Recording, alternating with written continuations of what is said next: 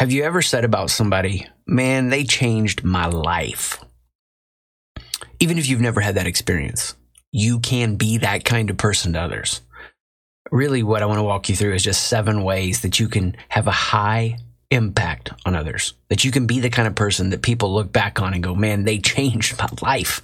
Now, I could also call this seven ways to be very likable because if the person wants to grow, they're going to like being around you. Number one, champion their growth. Champion their growth.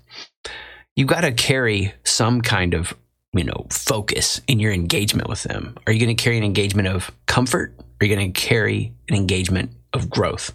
I want to engage people in a way that I have the audacity to believe that I can impact them and they can grow.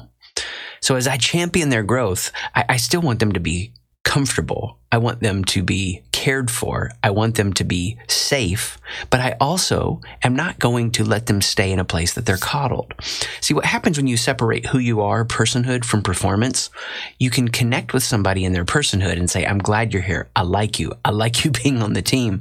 But then when it comes to their performance, you can give not mindless or blind acquiescence to whatever their current state of performance is, you get to be intentional. Hey, I like you being on the team. When you do this, I don't like it. Let's change this. Let's do this this way. Let's learn. Let's grow. Let's get better. The kind of people that are, that are going to look back and go, man, that person impacted my life. It's going to be people that they were connected to, like you, that championed their growth, that saw them as somebody that could become more. And you didn't hold back. You weren't insecure, but you also weren't beating them down and being unnecessarily hard on them. The worst of leaders is when they go to one extreme and they're overly kind in a way that doesn't help that person grow. The other extreme that's terrible is when they're just mean and they think that by being mean, they're destabilizing them and helping. No, we are kind in who we are to their personhood and we are honest and helping them grow continually in their performance. So be the kind of person that champions their growth. If you want a high performing team, a, a, healthy we is built around a bunch of healthy me's, people that are headed somewhere. So, number one, champion their growth. Number two, guide and give hope through disillusionment. See what happens once you get get a vision of growth in front of somebody. There's a gap between where they are and where they want to be, and whatever got them to that point, it's good, but it's not going to get them where they want to go. So they're going to have some disillusionment. It could be a small, tiny amount of disillusionment, or it could be a big amount of disillusionment. It depends on whatever part of their worldview and how they've approached life is being disintegrated. So if it's a little bit of disillusionment, you need to give them a little bit of hope. If it's a lot of disillusionment, you got to give them a lot of hope. But the second way that you can impact somebody's life is not to try to talk them past the disillusionment, but help them accept it, see it, honor it. Let them have a voice and then go, I know this sucks and I know this is hard and I hear what you're saying or I feel what you're saying or I see what you're saying, but it is going to get better. So we guide through disillusionment and we give them some hope. See, there's always those people that want to get back to yesterday or to some future out there. The only way that you really grow is when you accept the current limitations that you have and then you get a vision beyond it, which takes us to the third action. Want to make sure that you see the individual while leading the group see the individual while leading the group. If you're going to be the kind of person who impacts others, you've got to do both at the same time. Now, in, in my operating philosophy of life, the group is usually wrong. So I want to make sure that the people around us that can bring innovation have a voice. I'm not saying the group is always wrong. I'm just saying in big strokes, that tends to be true. And the kind of people that can really impact others, they maintain a, a dual status of vision in their heart and mind. They see where the group is and they can experience the group dynamic, but they can also see the individual where they are, what they're wrestling with and what they're facing. And when you can champion their growth and you can guide them through disillusionment, then you can nest that process into the whole of the group so that not only are you seeing everyone, you're seeing each one. And leaders know when they're healthy people that want to grow or people that are starting out on a growth journey know when they're with a leader that can do that.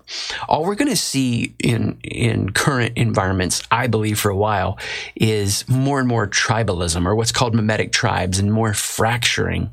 Because right now, as society kind of loses its way, we think politics is the end all be all. We define so much of our identity around our politics or whatever is the most invalidated part of who we are. And it's up to us as leaders right now to understand politics is not the end of a matter. And so that our environments and the environments we're building and leading can get beyond politics to the shared mission.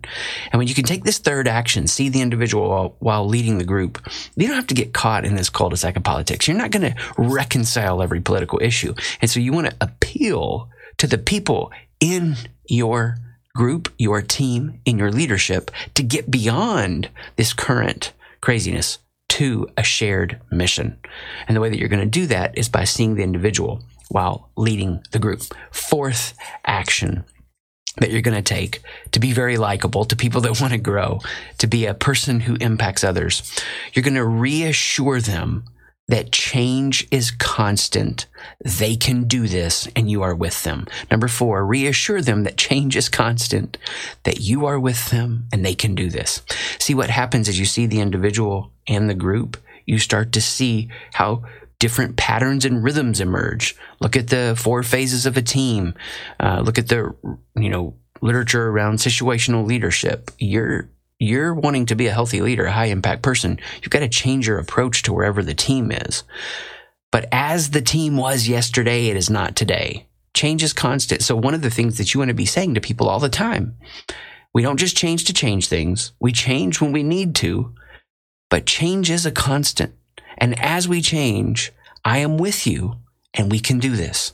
I am with you and we can do this. If, if you could take everybody right now into the future that you're leading towards and they could feel it and see it and hear it with you, some of them wouldn't want it.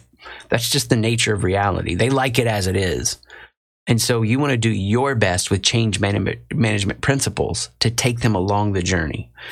That's what's so exciting when you become a high impact person. You take more people with you through the change process. You're a leader, you're an imaginative person, you're a visionary. You see what isn't, and you want to help them see what isn't yet that it can be. And so your presence can be very reassuring. Fifth, vision not fear is your main activator. The minute that you're using pressure and you should and fear then if that's what you're depending on to activate people, the diminishing return on that will come back to bite you over and over and over again. You'll have a high revolving door of competent leaders. They're just not going to stay. You're going to have to use more and more intense pressure and fear to get a reaction. It's almost like when you're raising children, if any of you have been through that, you keep yelling to get the response you want. And the more that you do that, the more you got to do it. How you reach them and reach their attention is how you keep them. Now, are there times to raise a, a flag of concern, an issue? Absolutely. That's just normal in leadership. But you want to make sure that you're giving them a vision of who they can become, of the overall mission, and where we're headed over and over and over again. That's a powerful way to impact others. Number six. Number six. If you want to be the kind of person who impacts others, I want to give you a way of understanding all of the explosion of data that we're going to have in the world going forward. Shape the narrative, side eye the data. Number six, shape the narrative, side eye the data.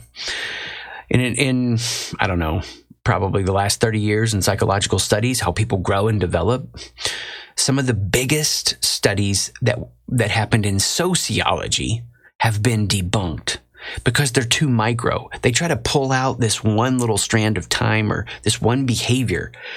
At the end of the day, in all of the factions and tribalism that's occurring right now, biology and evolution win. They just do. Some things you're just not going to change. And I could run through a ton of those right now, but there's no point in it. I understand data matters. We want to be the kind of people who use our left brain and see the data and make adjustments. But when it comes to your leadership of impacting people, we are not rational beings. There are occasionally people who have really strong left brain dominance, but more often than not, we're not aware of how much the story is shaping our approach and our perception. So I want you to be the kind of person who acknowledges data, who pays attention to it, who honors it, but doesn't give it the first lead in the way that you try to impact others. It's more about story. You can use data, but think more about the story that you're telling, the narrative that you're shaping. Because if you don't, Data doesn't win with people. The best storyteller wins. And in your environment, in your leadership, and in your team, you want to be telling an authentic story, an inspiring future based story, and bringing all of that together so that we're all as compelled as possible to run towards a positive picture of the future. There are negative pictures that will win and will crowd out the positive picture if we only depend on data. We've got to tell a better story.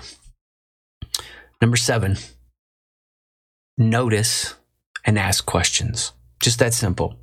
Notice and ask questions.